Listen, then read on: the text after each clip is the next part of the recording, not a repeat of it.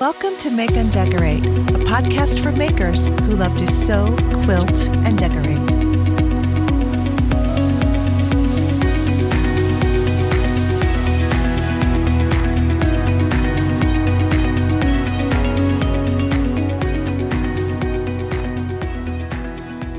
Well, hello, everyone. Welcome to the Make and Decorate podcast. I'm Stephanie, and this is season four, episode 76.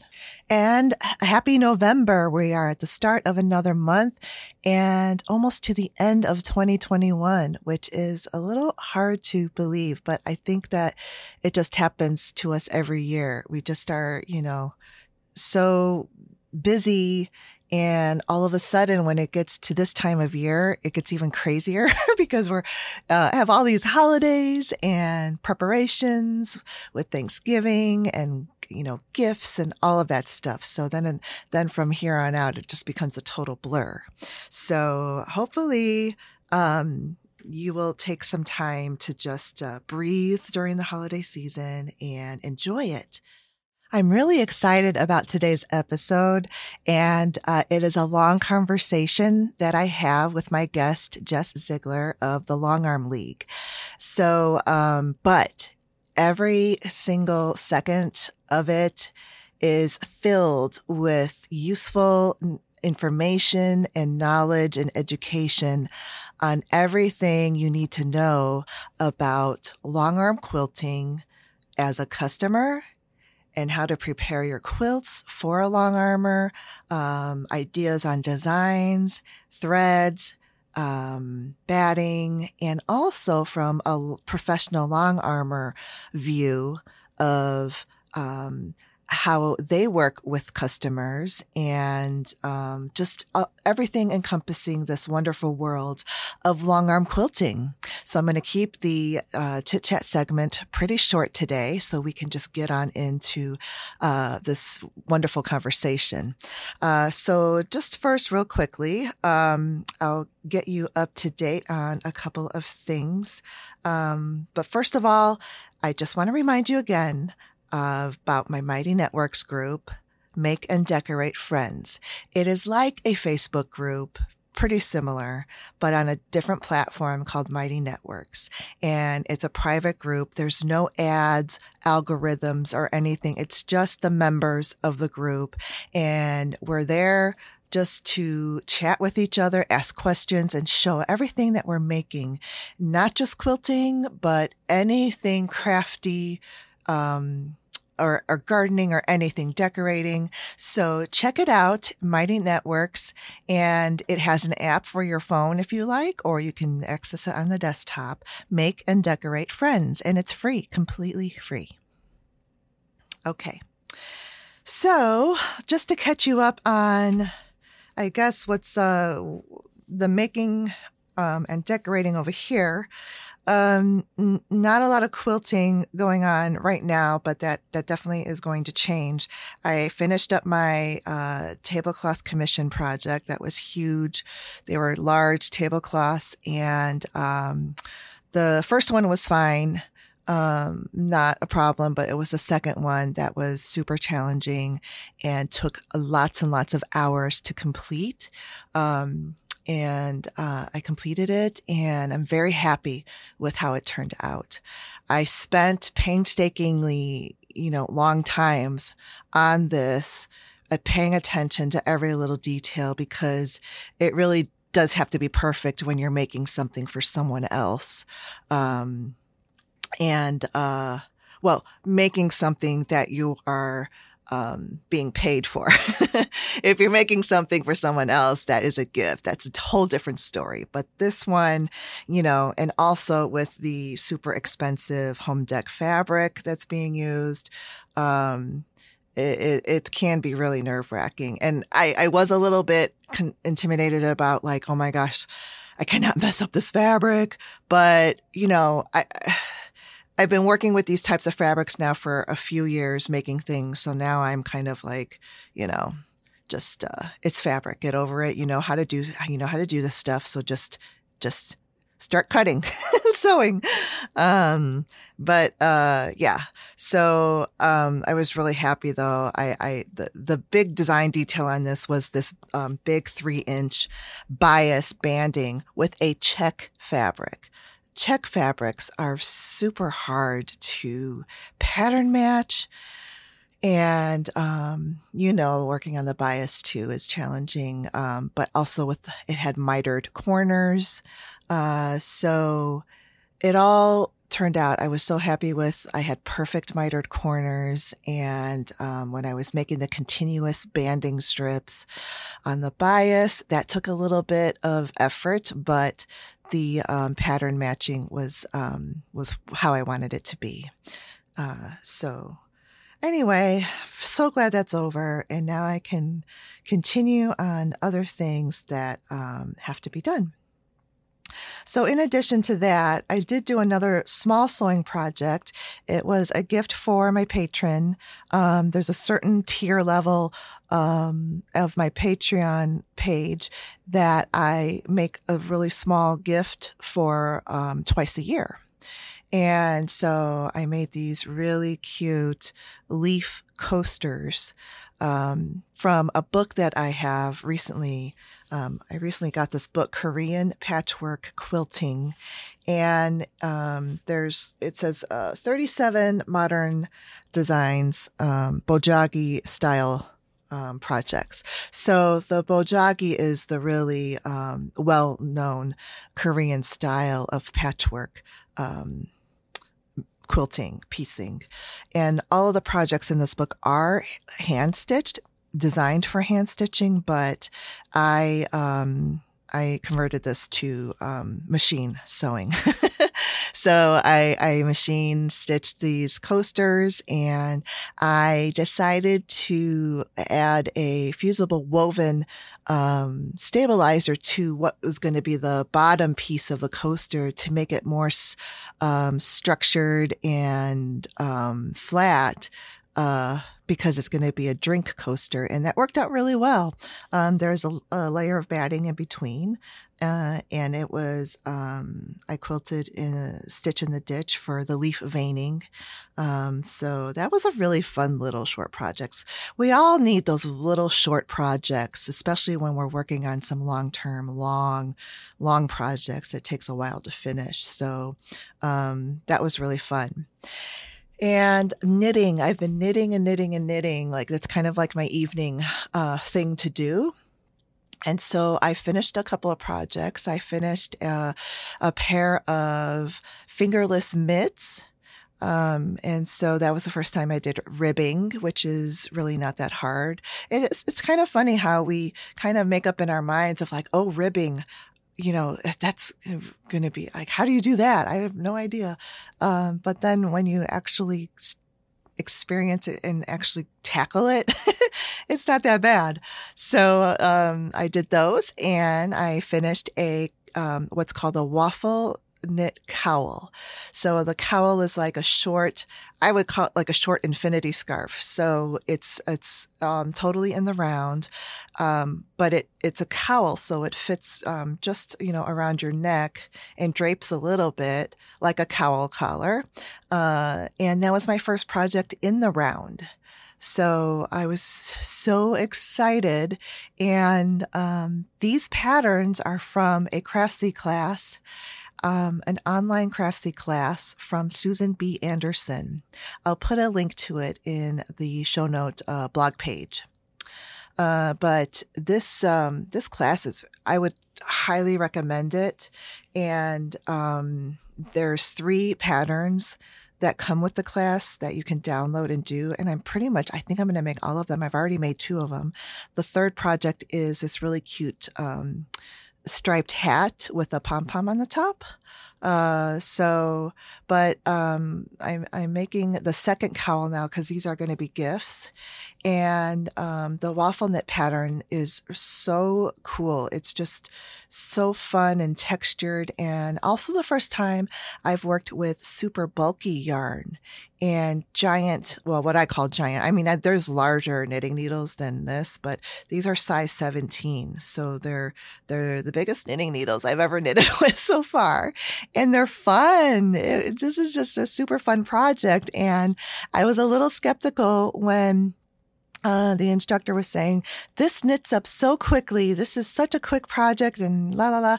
And so I'm like, well, I'll be the judge of that one because I am a, still a novice knitter and things always take me longer than what, you know, more advanced um, knitters can do things in. I mean, sometimes you see these knitters and eh, like you can't even see their fingers move because it's a big blur. They're going so fast. um, but I was really happy when I actually it was a quick knit even for me. So it only take it only took a few evenings to to complete this um, finished project. Uh, so not too hard. It it's one of those that looks more impressive than um, the level of difficulty that it was to to make it. So so much fun, and I'm having fun with uh, more fun with knitting. All right, I do have a small confession. uh, you know, I've been scaling back on acquiring new fabrics this year, and I've done fairly well, um, very well actually. But I did make a fabric purchase in the last month, and uh, it is a Liberty poplin fabric uh, for clothing sewing and it it's in my favorite pattern, the Wiltshire. It's the one with the little berries and leaves, and it it has this really beautiful different shades of um, corals, um, and and it's on top of a charcoal background. Um, so it's it's so pretty, and I've never seen the poplin fabric before or have tried it, and so when I got it, it felt really similar to Tana Lawn, just a little more crisp um, and not as thin, uh, but s- the same amount of like silky smoothness. It's just so beautiful. So, um, and I do have a plan of what to do with this fabric. So I am going to make the Harrison shirt. It's a button down long sleeve shirt um, pattern by Cashmerette. Uh, so when I can carve out some time to sew that for myself, I'm going to do it. I'm going to keep this fabric out in the open, so I have to see it all the time and get re excited about uh, sewing it um, into a really pretty piece of clothing. Uh, so yeah, that's about it. So, um, before we get into the conversation, there is a promo code for Jess's, um, online shop at the longarmleague.com and it is for a digital pantograph uh, a digital pantograph purchase. So um, the promo code is MD, as in make decorate. So it's MD2021, and uh, you'll get 50% off of a digital pantograph design. So be sure to check it out. Uh, all of the links will be on the podcast page, ah, podcast page and in the show notes. Okay, so here we are, my conversation with Jess Ziegler of the Long Arm League. My guest today is Jess Ziegler, the founder of the Long Arm League, which is a membership group of professional long arm quilters. Uh, and in addition to running this long arm league, Jessica or Jess um, designs patterns and designs pantograph designs. Uh, she was a former podcast host of American Patchwork and Quilting and is a magazine contributor. So welcome to Make and Decorate, Jess. Thank you so much for having me. I'm happy to be here. I'm so happy to meet you. And I have to give a shout out to one of my listeners, Barbara Parker. She uses a long armer in the Long Arm League. And she said, nice. this would be a great, you know, guest for your show. So I was like, oh, let me find out more about this because I didn't know about it. So thank you to oh, Barbara. Yeah. Yes. Thanks, Barbara. yes. Yes. So, um, Let's just first talk about where you're located. Sure. Yeah. I'm in central Iowa. So we're not too far. You're a Midwest gal. I'm in Chicago. Yeah. My sister yeah. lives in Dubuque. So. Oh, nice. Mm-hmm, mm-hmm. Good. So you're in Iowa and, um, let's talk about your life before long arming because I've read up, you know, about you and, um, you know, long arming came a little bit after you started quilting. So talk yes. about that. Yeah. So I have a story that's like a lot of other women who, you know, we have babies for the first time, or maybe not for the first time, but we um, start making baby quilts for friends. And I had a corporate job that I quit and after having my first kid and I just found myself at home and wanting create an, a creative outlet. And it's really wild. My my sister, who's a couple years younger than me, took a quilting class in high school, which I just feel like is so rural Iowa, and I love it so much. but she, um, they did the oh gosh, Eleanor Burns. I haven't thought about this for a while, but like where you rip the strips off and make a log cabin quilt. Uh-huh. And so she um, she gave a quilt to us for our wedding, and I really loved the um, and I've been raised around quilts, and I thought, what a perfect thing at this stage of my life to be able to kind of explore what that might be and look like and what it what it might entail to make one for myself. And i remember being sort of overwhelmed at the beginning um, just with all the materials like the cutting mats the cutting the rotary ruler rotary cutter the sewing machine um, all the pins like when you're first getting set up for your first quilt it's like oh my gosh this is so expensive and it mm-hmm it it kind of is. I mean, there could be that barrier to entry, certainly, if it's something that you just want to try out. Right. But you know, all those things are built to last, and it's you know you can just continue to make quilts and still have all your your materials and startup stuff ready. So I think that also um, was. Uh, inspiring to me to just continue on and like I have all the stuff now. Like, where else can I go? What can I do? What can I explore? Um, so that was in 2005. And then I took my first sort of quilting class, official quilting class in person um, in uh, that fall. And that's when I learned, that's when I first heard the term long arm. Hmm. And everybody in the class was like talking about long arm, and I just pretended I knew what it was. um, and then I really started looking into it more and there was a person in um, in town here where I live that was next door with my um, with my in-laws and she invited me to come see her studio and stuff and i was like oh my gosh this is like next level. I don't believe these machines like I, I, was just my mind was blown. Um, but in the house that we lived in to begin with there was just no space anywhere. Like I couldn't even take over a living room. like, we, didn't, we, didn't, have any space for a machine like that. And so it really didn't become a, in the meanwhile, I'm quilting, quilting, quilting, loving it, like exploring everything there is about quilting.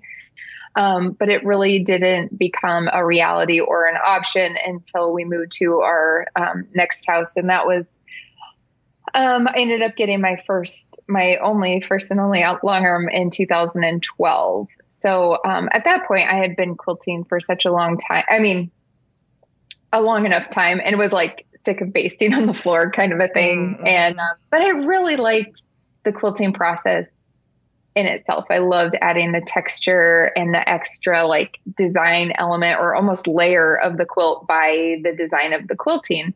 And so I was um, working at my free motion skills on a domestic machine and so, you know, all this time I'm just kind of growing and building my skill set. And then uh, the long arm came in uh, 2012. 2012. Yeah. Wow. Yeah, so you you did quilt. Uh, you quilted all your quilts then on a domestic your domestic yes. sewing machine. That's I great. Did. And yeah, and were they mostly kind of like lap size and crib size, or did you do some other? Did you ever do any bigger ones? Yeah, I the biggest I probably did was like a queen size. Oh yeah, that's well, pretty big. Yeah. The first quilt I um I actually finished. I had started a couple designs that just or patterns that didn't really go anywhere. But the first um, one I actually completed, I just tied. But that was like a big queen. Mm-hmm. And I remember the feeling of like looking over, looking at the backside of all the cross seams and like, okay, what now? Like I, I just had no concept or clue. And that's when I thought, well, I really need to investigate what this is all about. And, um, yeah, I just, it just kind of went from there. I, Queen is probably the biggest, um, but mo- I, like I said, a lot of um, either family members or friends were having babies at the time, and I thought baby quilts were just so much fun to like get an idea out and then to easily, more easily, be able to manage it through my machine. But I was, I started like I loved trapunto, like I would do these small projects, but then quilt the snot out of them. I really just uh I mean, I loved the more traditional feather type wreaths. And like I went, I just kind of explored it all because it was really, that was really interesting to me how you mm-hmm. could make in those like negative spots of the quilt, if you had like solid fabric or something, to do something really interesting and um, beautiful in those spaces. And so I just kind of tried it all, and I and I liked having all that time. Now looking back, I was you know impatient to get a machine, but all of that um, time and practice, I feel like it helps me in the long run. I think so. Uh, you know, and and I quilt um, uh, the quilts that I make, but um, I haven't done a queen size yet. I, I know I won't do a king size. I've I, I do commission quilts too, so I've made several king size that I send out to a long armer, mm-hmm. um, which is good. yes. But I agree with you because I've made so many baby quilts between my two sisters, four kids each. Oh yeah. And other, you know, uh, you know, you have friends and everybody else, so they're the perfect size to really just like practice stuff and learn and you know it looks impressive and um and then you could tell yourself it's a baby quilt. The baby's not going to care if there's right. mistakes in there. And uh yeah so i think i agree. I think that's really really fun and cool. And um I, I I think that what you said too is pretty key in I think where you know some people just um uh, just don't do long arms. They just it's it's not like like what they do. They may like the piecing the most or um, whatever English paper piecing or foundation, and they want to pass off the rest of it, which is great because I, I truly believe that the actual quilting of it is an art in itself, and it's really like a skill set that has to be practiced and learned and developed, and then people just you know develop their own styles, which is pretty cool. So um, totally, yeah, yeah. So I and I, I have been wondering myself because well, I'm five years behind you in the learning quilting. So I I took my I, first in person class in 2010, but they only taught me how to make the top. oh yeah, there was no sandwich or backing, and I'm like, now what do I do? I I think that came out of me being so like bad at it when I first started. and a lot of it came down to the materials that I was using because I didn't have anyone guiding me really to that. So I would pick up like a poly bat at Joann's and think like, oh, this should work. this should be great. uh, yeah, yeah, not so much. Um, but then so I was intentional about taking uh, like learn to quilt on your domestic machine kind of a class. And right away, like the materials that they had you get for class immediately elevated my game ah. because all of a sudden, like, oh, cotton batting will sort of adhere and you won't get that weird puckering stuff. And you have to baste. What's this about basting? Yeah, the basting. Like they're just I mean, they're basic basic things, but if you don't know that, you don't know that. And you have right. to have some help there. Right. So I was I felt like that was so instrumental in um having some success immediately, like after getting using the right materials, that just encouraged me to keep going and to keep practicing. And I saw the potential there because I could, um, you know, I was able to see what other quilters were doing, and I started like getting my hands on all these quilting books mm-hmm. at the mm-hmm. library and like trying to find what I could online because blogs were still sort of in their infancy at that mm-hmm. time too.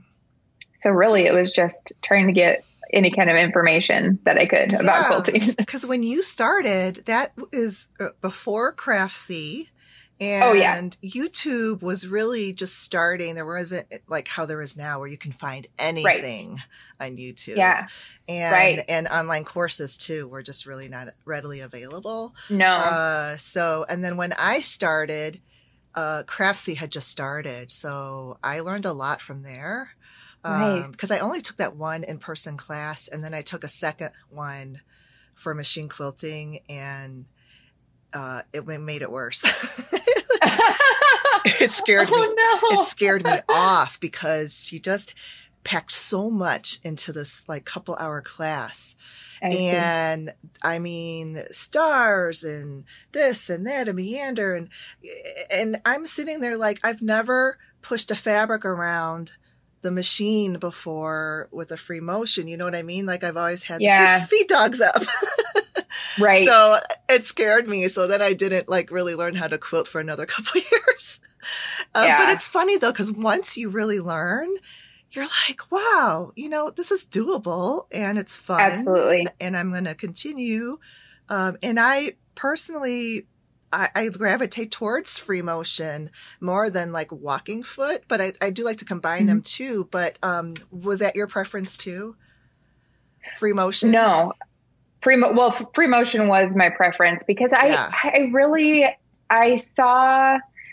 Um, oh, I was such a big Karen McTavish fan. Like I was oh, seeing yeah. what she was doing, and it was it was like it was so mind blowing that I thought like, okay, that that's when I realized like this is like what you said, it, it's a true art and a, a different, um, oh element or layer altogether. Mm-hmm. like it's it can be but then yeah it can work so well with the piecing to have this beautiful sort of marriage of function and beauty. Yeah. Um, that was just really fascinating to me. And all, all of the i mean i just i loved seeing what other people did and then think like what how could i use um, use these skills and the look and the design elements and combine it to make um, something that would represent something I would make or like and and use in my in a modern ish way. Uh-huh. So um Angela Walters was another oh hugely inspirational person right? and when I was first starting to, to long arm too I just love how approachable she made that and mm-hmm. Uh, so I, yeah, there are so many teachers and in, inspiring folks along the way that I was just like, yes, I want to do what you're doing, but in my own way. And you don't know what that is until you really get in there and and try a bunch of things and kind of refine your tastes over time. Yeah, that's true. And um, yeah, Angela Walters is amazing, and I, have I've seen a couple of her craftsy classes, and then of course she does all that YouTube stuff, and um, it's it's just uh, sh- uh, to see her passion for it makes me want to learn more. So I love I love that contagious kind of like passion for yes. long arm quilting.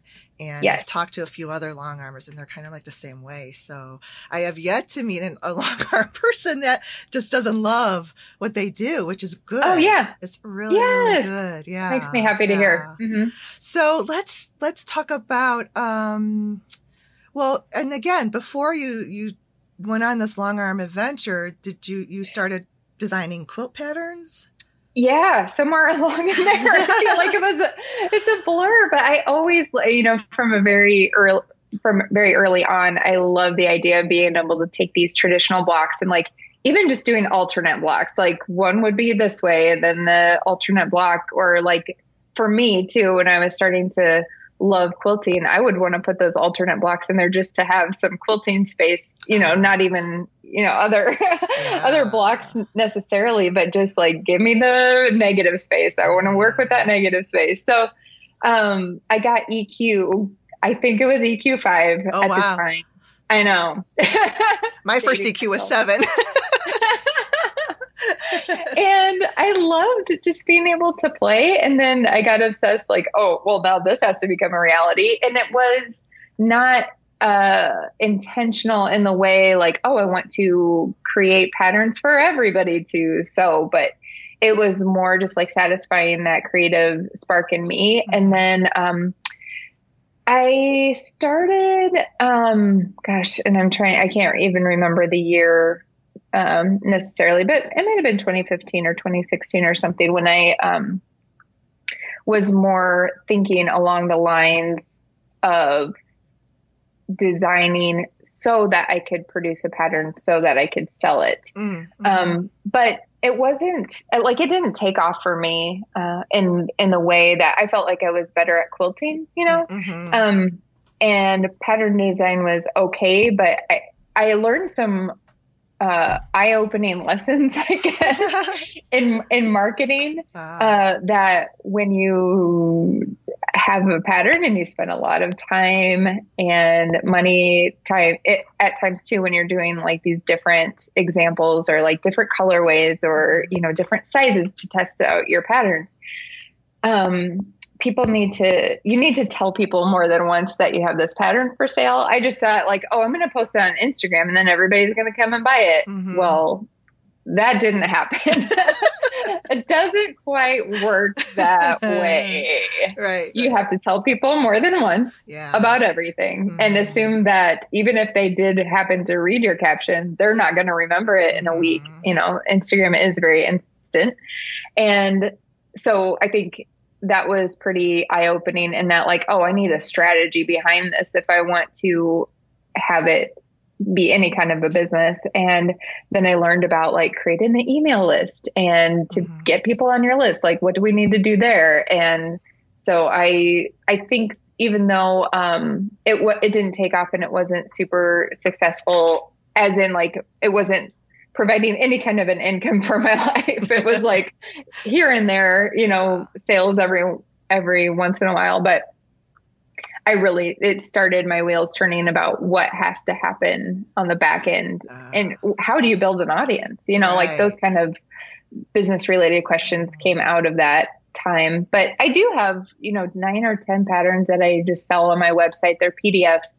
Nice. The last time I released um, any pattern was probably 2017 2018 it's not mm-hmm. something that i actively pursue or market like mm-hmm. every i try once a year to like do a sale because they're the same patterns yeah. you know um but they're there and I fi- figure um, I might as well promote these. I can do that once a year, you know, so I, yeah, I think that's doing. great. And um, you're right. It is so, cause I, have been uh, trying to design patterns myself and it's just like, it is so much work and uh, you do have to test it and you're doing the expense of uh, investing in the fabrics and the different, you know, options and, um, and, and then like and then the marketing you're you're so right about that uh, so and it doesn't provide an income not necessarily for all the work that you invest into it um, yeah. but i i think that because you did invest all that and you have those patterns that you definitely i would definitely have them in my shop for sale all the time and i yeah. think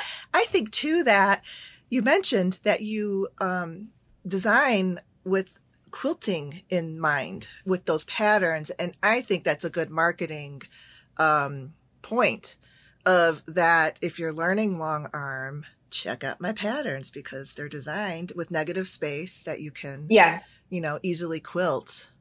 Yeah, um, some those. of them are, some of them aren't. You know, it was just kind of yeah.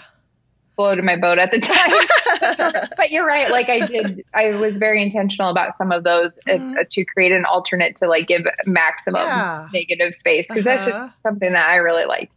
That's what I, I think a lot of long arm quilters love is that negative. Uh, yes, let me play. Let me play. we went when we do so much work, but it's on a really busy print fabric. You can't see it. Right, right. So might as well like uh, you know be strategic in that. Mm-hmm. Yeah.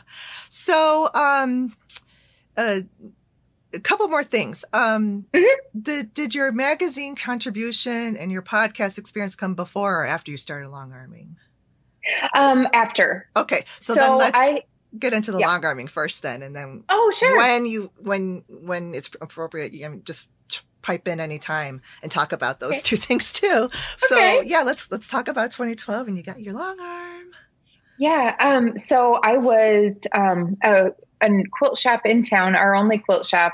The owner, Jackie, was so like she knew how much I loved quilting on my domestic, and she's like, "You need. I would love to just come in, come into my shop. I'll train you how to use my it was it's just a Gammill classic without any kind of computerization or anything.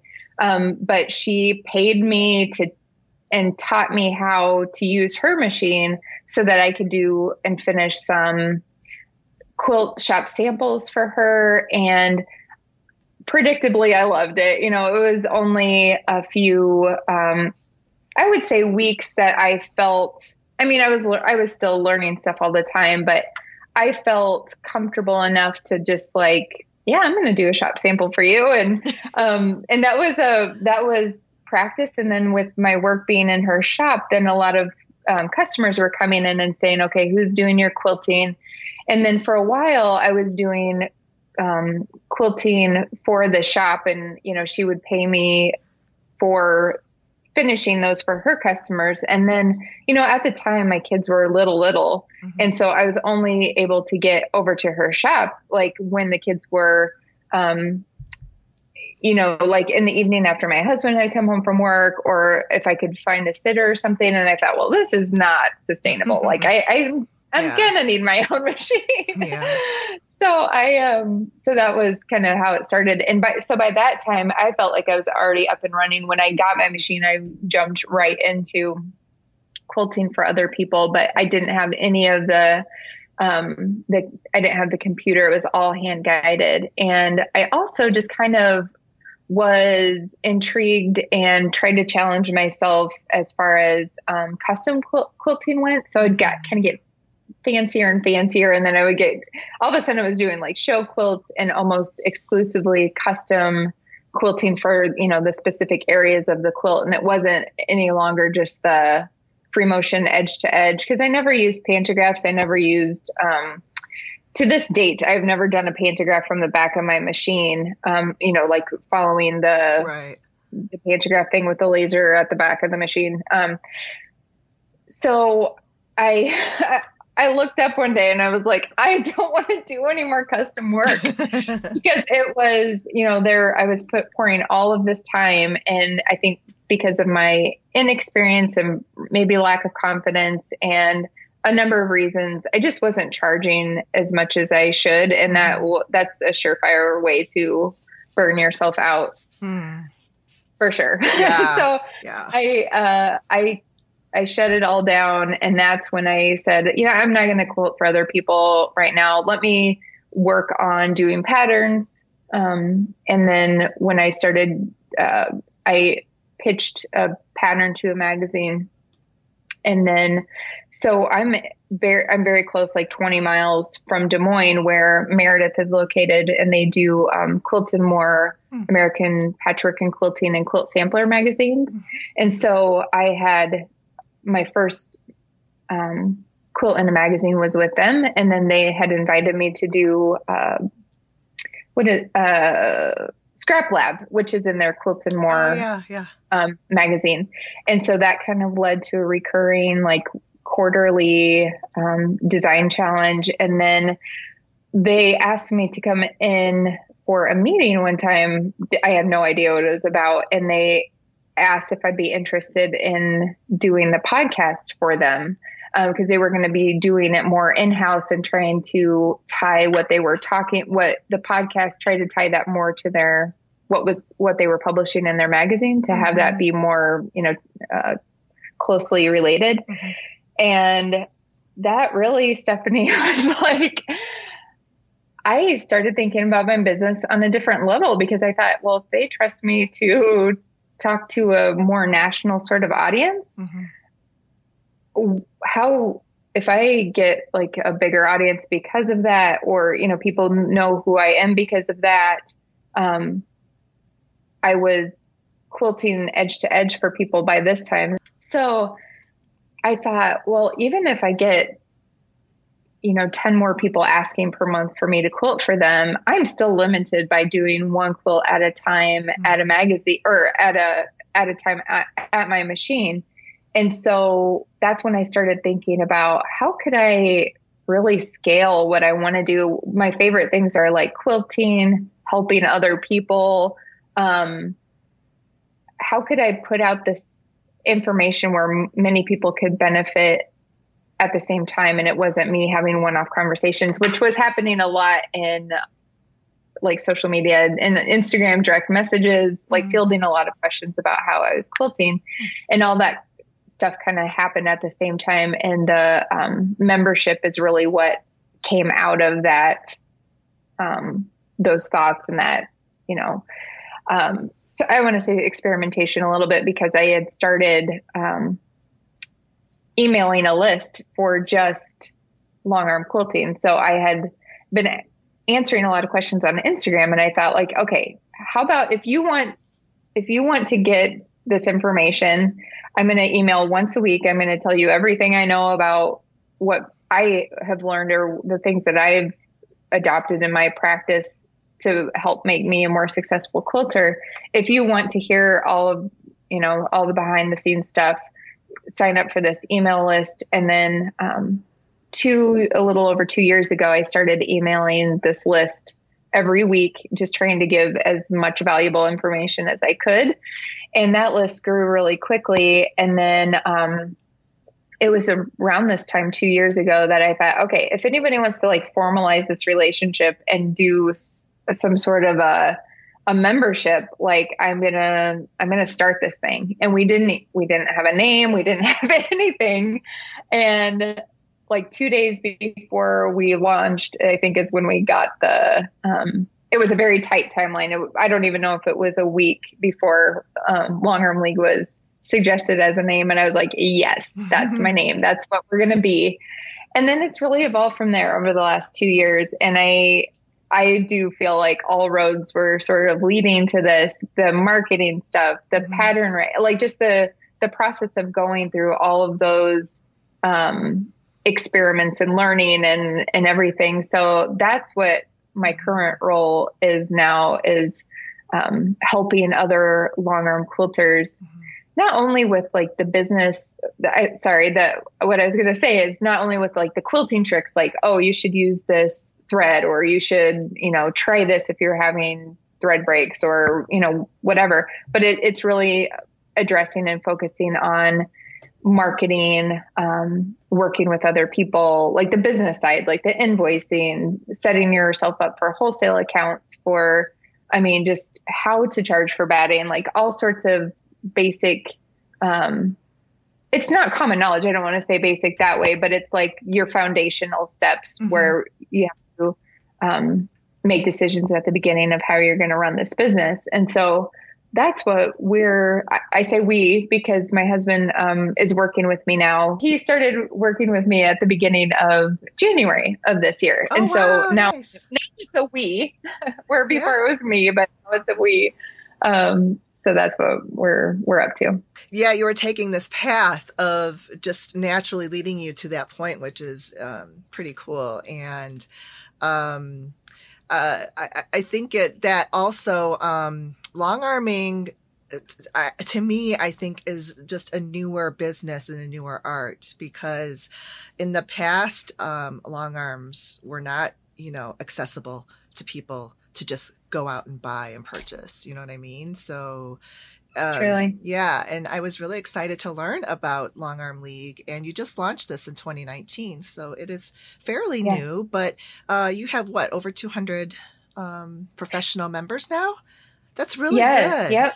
Yeah. Yeah. I mean, mm-hmm. I'm happy with whoever wants to yeah. be a part of this. I'm I'm thrilled if anybody, you know, joins and wants to be it's a it's a yeah. lovely com- community. And I think because you had so many DMs from people who were um, trying to, you know, make their way into their long arming business definitely showed a need for the long arm league and um, I, I, I myself like have this dream of you know eventually getting this long arm and for it to maybe possibly be a business you know in the future.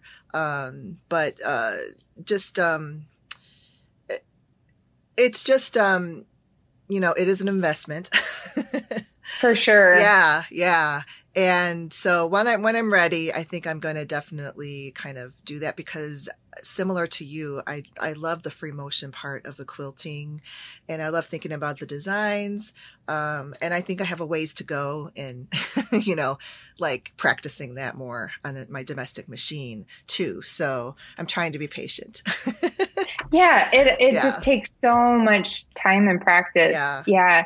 And that's what the thing you said about um, it changing a lot. Like, I feel like it's a different, I mean, there's all sorts of different ways that you could go with it. You could, you know, be a free motion quilter with the long arm.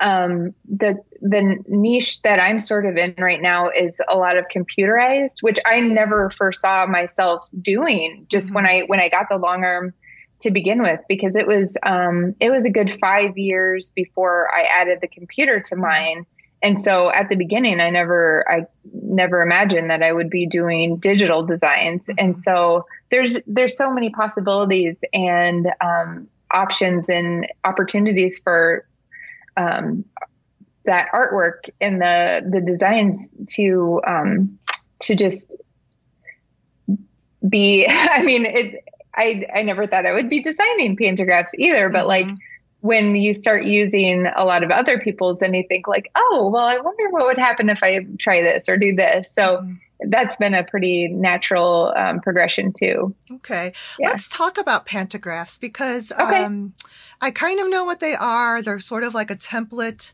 type of a thing where computerized into the long arm that just it it, it kind of kind of like um like a Cricut or silhouette where you put the pen in there and then it just draws your design. Well, this stitches your design on the quilt, right? Is that Yes. So yeah, and I don't I I don't know if the word pantograph like I don't really know what it means. Is that okay to say? Yes. so what I think of it is it's a repeating design that doesn't care what's on your quilt top because it's just going to repeat that right. segment of a design over and over again. So a lot of times, and there's, I've, this is funny slash embarrassing that I thought I was going to just last week sit down and write a blog post about how all the different digital designs or even pantographs, like how, what, how they're categorized, mm-hmm. because some of them, you know, you hear E2E as edge to edge. edge right. There's P2P, which means point to point. There's B2B, which means block, uh, sorry, border to border. Oh. And I was starting to write and then finding kind of conflicting and confusing information and like, I'm not going to, how about I don't write about this because I'm not exactly sure what, right. how all of them differ because I think technically you could have a P2P design and also that is an edge to edge. Like so, I think that oh, okay. sometimes the descriptors they can mat they can fall into two different categories, okay. but yeah. Essentially, when I think of a pantograph, and it can be a paper pantograph that you roll out on the back table of your mm-hmm. long arm and just like trace it with a laser, but you're not really seeing or caring or paying attention to where the needle is going on the quilt. So, like it's not area specific at all. It's it's like you're taking a stamp and like stamping all across the paper or something mm, like that. Mm, Some yeah. something similar to that. Um, so yeah, they uh, very commonly people were using pantographs before computerized quilting became you know so popular. They were buying these huge rolls of mm. paper that had the design on them and then just following um, following a laser light or some kind of a thing from the back of the machine and then just quilting on the quilt regardless of the of the area okay. but now i refer to them as pantographs in a digital sense because whatever computer you have and there's several different types on the market just like there are a lot of different long arm mm-hmm. brands on the market. Um, they'll all vary a little bit with the terminology um, but that it's sort of a tiled or repeated design that will go all across the quilt. Okay does that seem to be uh, a common um, type of quilting that people will send their quilts in to have done? I think yeah. it's a little bit more um, affordable too because exactly cu- custom. I think would be you know labor intensive because you are like literally designing the pattern on the quilt manually like you're moving yeah the needle there's so yeah. yeah and i mean there's so much custom work just requires so much more in every single mm-hmm. part like to yeah. design and to think of the motifs that you're going to use in every single part and how might they might work right. together right. Um, and then yes you're actually your body is there kind of hunched over the frame actually doing the quilting and and there are there are custom quilters who will incorporate digital components too because digital quilting can also you can do like a block based like the designers will design um, a motif just to put in like a 12 inch block like that's something that happens too so you can have custom quilting that's totally hand guided you can have it be totally digital i mean it's there's cool. a lot of leeway. Yeah, you kind, kind of people do both. Kind of combine them and have certain parts of the quilt yes. digitally uh, quilted, and then in certain areas yes. you can just choose to you know hand quilt that or free motion that one part. Yes. Yeah. Yep. And then it makes it really yeah. look super custom. Um, right. Yeah, I think but that's a good idea. Mm-hmm. Yeah. And when you have an edge to edge design, I just feel like it's more, um, and it's not a, it's not just pushing a button and walking away. You know, from the quilter's perspective, there there's a lot of time and skill and um, effort put into the actual quilting. But um, from a consumer sense, you'll probably have a better idea of like how much it will cost, what it will look like. Mm-hmm choosing to do an edge to edge type pantograph, digital pantograph or otherwise, like you, I think it's the outcome is, is more predictable yeah. and the cost is more predictable. Mm-hmm. And, te- and typically it will cost you um, less money than if you are hiring a custom quilter for custom work. Mm-hmm. Yeah, yeah. And I find um, custom quilters are, harder to find than the edge yes. to edge. But I, I also understand probably because, um, it's just like me, like with my interior design experience, when you're working with a person who is investing in personal things for their home, um, you know, they may or may not like what you do. And you yes, know you have to interpret you have to interpret what they're telling you that they want. And it's very personal. So you know anything can come back at you um, absolutely with the work you do even though your work could be absolutely gorgeous. Um, yeah so there's a lot of listening involved and um, i think there has to be the right customer to do that for because they have to right. be willing to release some control to the designer and there has to be a trust level there. So i think it's a very specific market. I agree. I totally agree. And that is, you know, when you're talking about that in my mind, I'm thinking, well, Instagram has also changed the game for sure for me, and and not only Instagram. Like I'm sure there this is happening on Facebook too. I'm just not on Facebook as much, but there is. I felt like using sh- social media changed my client base. Mm. I mean, all of a sudden you can kind of look through somebody's feed and see the style of quilting they do. You can see kind of the scale they use. You can see the designs that they're choosing to pair with the top. And sometimes, mm-hmm. you know, as quilters, we don't have those that we are not making those decisions, but a lot of times we are. You know, somebody could come to me and say, like, I want this exact design with this thread at this sort of scale. Mm-hmm. And it's not necessarily reflective of what I would do. But right. a lot of times when you work with people, um, they'll ask you for your opinions or i would like to give you know a handful of suggestions of designs that i think would really complement their top well mm-hmm. and then kind of work from there but like at the beginning at the very beginning of my um, like custom quilting or free motion quilting business they were only local people and if you happen to see my quilting either at the shop or at a guild meeting or at a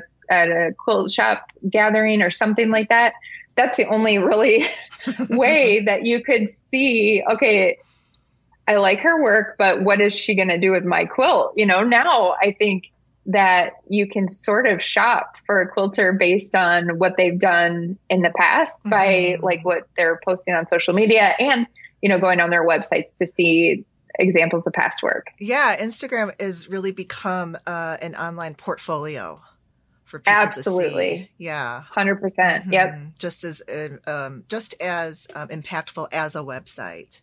Uh, I agree. Be.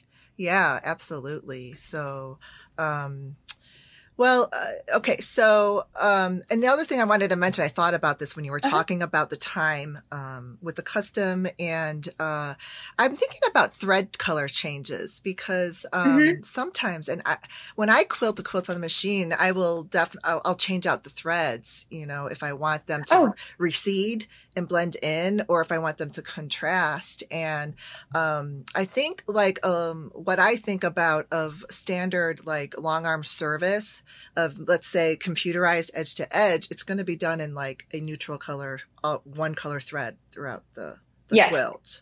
Because if I yep. wanted colors changed, then that's a lot more work. totally. Yes. A hundred. Yes, you're right. Yeah, that's that's that's the thing. So it does become difficult with high contrast quilts to choose the right thread. Um, and I, I, hate to put too much importance on this because I was kind of like I kind of had a not a flippant attitude, but um, you know, you worked with people who would just, you know, trust you to pick the right thread. And then there were some who like wanted to either send you the exact spool that you, that they wanted you to use or do like color card matching and stuff like that. Um, but when there's large areas of the quilts that, of a quilt that has a lot of light and a lot of dark, then I started developing over time a sense of, um, I always tried to, the, to get the thread color to blend with the more light areas of the mm-hmm. top, um, especially if it was kind of like an even distribution of lights and darks. I just liked how it looked more for a light thread to be on a dark top as opposed to dark thread on a light top because right. I feel like if there's anything that happens, if there's any sort of like anything that uh, quirk or even in the patchwork or whatever, then those that area is really highlighted uh-huh. in a not great way. it feels sometimes seem like a well, and I, I don't know if that was also quilters when we're up close and seeing the quilt you know, in an intimate setting. It's so like true when, you're that close right, to it. Yeah. When you're that close. Mm-hmm. Right. And so I don't know if other people have that perception too, but I, I sure liked the light, um, lighter thread on a dark than the other way around. But if you're working with someone who's like, I want a high contrast color, then you do what they want. And sometimes, you know, I see those. That's I feel like I'm not that brave, but I see that done in other examples and I'm like, okay, that was brilliant. I love that. it was, you know, like that's where I think we do kind of have our own aesthetics and the things that we like and what we yeah. gravitate toward.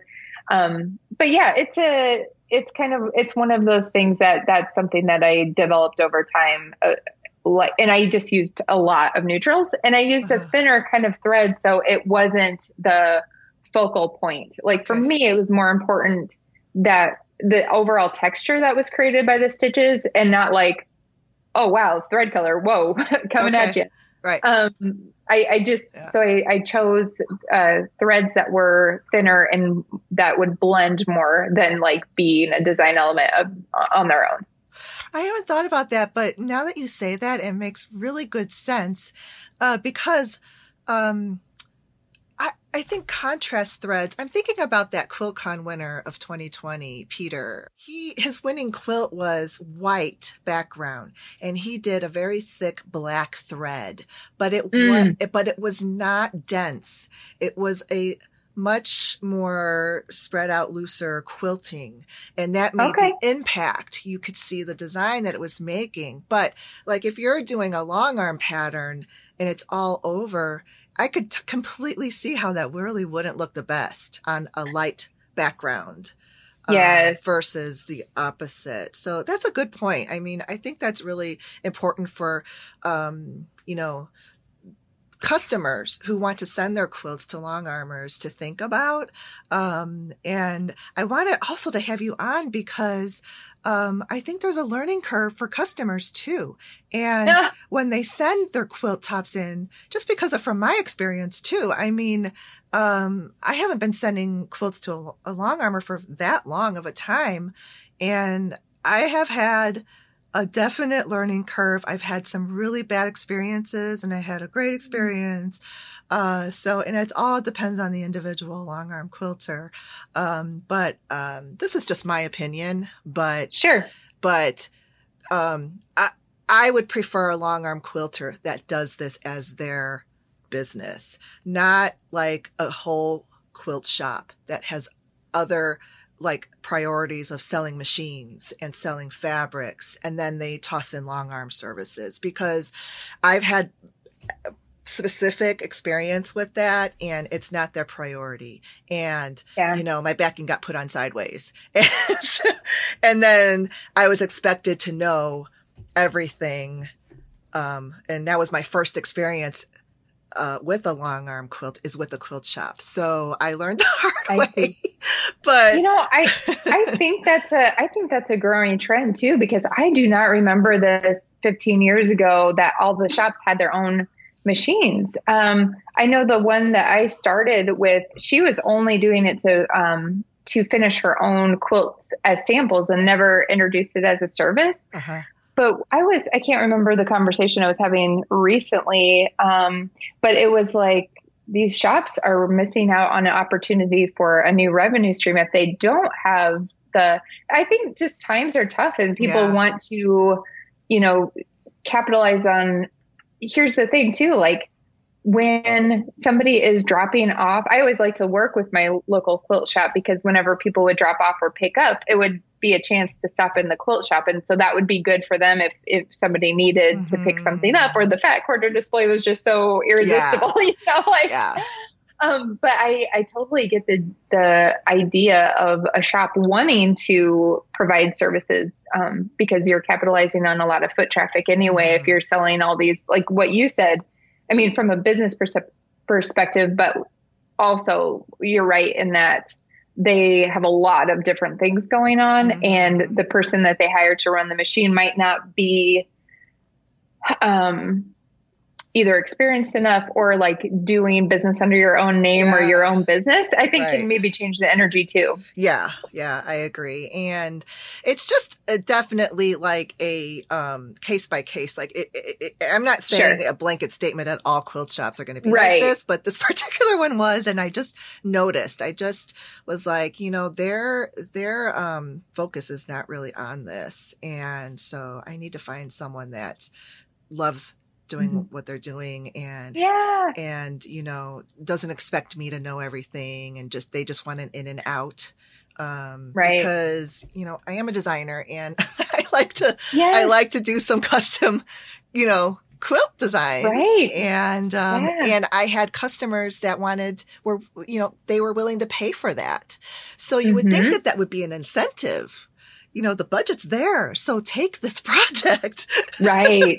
Right. but no. Yeah. yeah. Yeah. Yeah. So, but I, and, and, and I, you know, on me too, like I also learned that, you know, I have to really learn about what I have to do to submit a quilt to a long armer.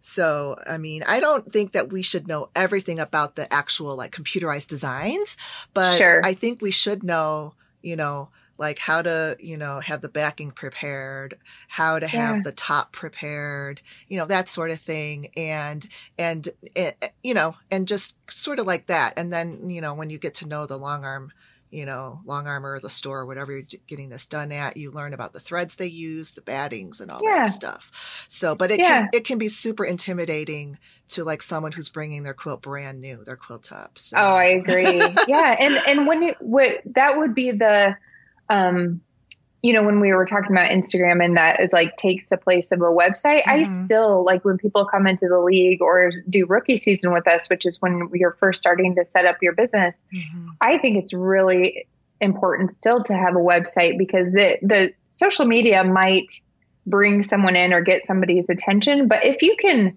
provide the here's the step by step to working with me, mm-hmm. that can remove a lot of fears and barriers yes. From someone who maybe hasn't set, sent a quilt in before or worked with somebody else. Like yeah. to kind of to say like this is how we do it and to give a step by step approach and um, know that we'll ask you the questions that we need and and hopefully just helps customers feel more comfortable in the process uh, especially mm-hmm. if they don't have a lot of experience because you're right like yeah.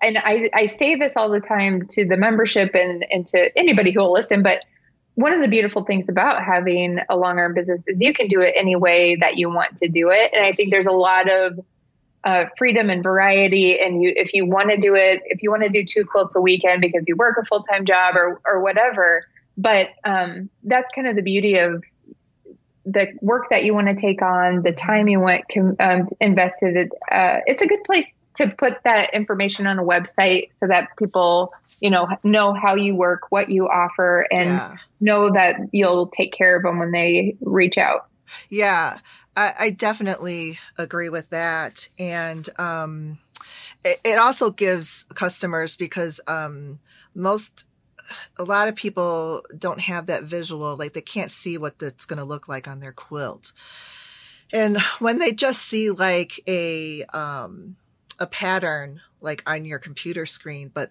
it's uh-huh. not showing the entire repeat it's not showing the scale yeah. Uh, then they might get something that they're like, oh my gosh, this is way too small or this is way too big or whatever. And that's the Instagram and your website. And um, if someone sees like, oh, I love that. Like I have, I've got your website up just in the my background. So there's like kind mm-hmm. of like this orange peel or, or flowery uh, design on there. I can see the scale and mm-hmm. and I can see the density and stuff like that. So I mean, I could feel confident saying, yeah, I, w- I would like that done on my quilt. Yeah, pictures are so great Aren't for they? that because it's hard to say uh, a, a, dense, medium, or loose quilting. That's mm-hmm. up for interpretation. Mm-hmm. You know, no mm-hmm. no two people might have the exact same thing in mind. Right. But when you can start with, uh, this is what I like, and here's a photo of it, that's so helpful to all parties.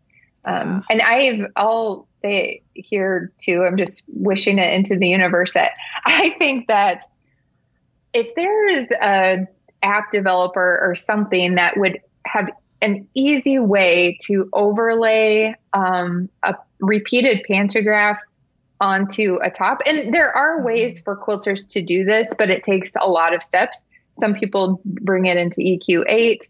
Um, and some people can do it with their software, but it it just takes a lot of steps. I think if there's an easy way to tile, and Urban Elementz does do this. Um, they have uh, they're a pantograph um, and digital design website. They they do a lot of awesome designs, and they they do have a place that you can upload a picture, and that that is you can get a close approximation of um, of what you know that one of their designs might look like but mm-hmm. it would be awesome as a long arm quilter if you could audition any kind of design on yeah. a top yeah. you know yeah but um so far there's not a super simple solution that would be universal yeah. you know but, what um it's funny you say that because for um, my quilts that I do on my domestic machine, I take um, a picture of the quilt top and then I import it into Procreate on my iPad yep. and I draw. I, yep. and I could have like five, six, seven layers and I'll draw something and then I'll turn that layer off and I'll draw another thing just so I can get a visual of what it's going to look like. And I did that for this most recent baby quilt and I was amazed. My quilting turned out exactly what like the Procreate looked oh. like. It was so cool because I did like That's these awesome. little like ribbony things on a border and you know, I just hearts around the inner border and yeah, it was a lot of fun. So I Procreate is a really easy tool that even customers just to get an idea and they can even like export that picture and email it to their long arm person. I feel like that would even like communicate to them even better what the better customer is looking mm-hmm. for. Yeah. I mean, it's not like to be a perfect, like to mm-hmm. scale, mm-hmm. perfect right. to scale like thing, but it really would, uh, communicate, I think, you know, a really good idea of what they're looking for. Yeah, I've never tried. I've never messed with Procreate before, but I've seen other people oh, use it, and I it looks, it. you know, yeah. yeah. Yeah, there's yeah. a lot of p- potential there. there is. Yeah, it's so much fun. I love doing that. Um, so it's a it's a pretty strong program and app. So there's, I mean, I, I haven't had it that long, but I mean, I'm still learning more and more and more. It's amazing how much it can do. Oh, um, good. Yeah, yeah. So that's fun. Um, so anyway, let's talk about this long arm quilting league as far as membership. So professional long arm quilters join um, this league, and then they can be listed on your, you know, the web page as a source yeah. for people to look for quilters that may be in their area or maybe that yes. they want to send a quilt to. Um, yep. Are there any um, requirements or um, anything that they have to have to become a member, or you know, is it just like yeah. they just want to? It's sort of like more of a better marketing tool for them. Um, in some ways. So, like, okay, when we first started, we just opened it up to everybody, and essentially, you know, anybody who is already in business serving other people can join. And if they're a member, they'll we'll list them on our directory, mm-hmm. and that is what you're referring to. Yeah. We have a map where somebody you can see where who's in the area, and then below the map there are like filterable searches like so if you if it if somebody doing binding services for you is really important you can search by people who are providing the binding service as well um, but we do not have like a certification process or anything to um, to either approve or deny someone's membership or listing on the directory. Mm-hmm. What I like to say is if you see somebody in your area, visit the website that we have for what they're listing as their own website and their social media accounts to see if their quilting appeals to you, if you mm-hmm. like um, what you're what you're seeing as far as that goes. Um, so you have to. There's not. There's not like. Um, I guess certification is the yeah, best way to be, say it. Yeah, it would be hard though to have that because it's such a an artistic and creative you know, business and right. Um, yeah. So it, it's completely understandable. I just, but you do have like this rookie, um, yeah. digital class, which is a really, yeah. I think is a great resource for people who are just starting to get into it. Right. We, yeah. And this totally came out of a need for when we started again, like we were just letting anybody join and it was great because I just love to talk about quilting with anybody who would talk, talk, about quilting with me.